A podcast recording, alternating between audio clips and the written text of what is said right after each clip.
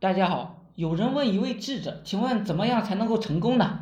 智者笑笑递给他一颗花生，用力捏捏它。那人用力一捏，花生壳碎了，只留下花生仁儿。再用力搓搓它，那人又照做了，红色的皮被搓掉，只留下白白的果实。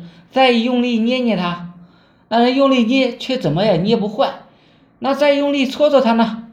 那人也搓了，却什么也搓不下来。智者说啊，虽然多次受挫，却有一颗坚韧而百折不挠的心。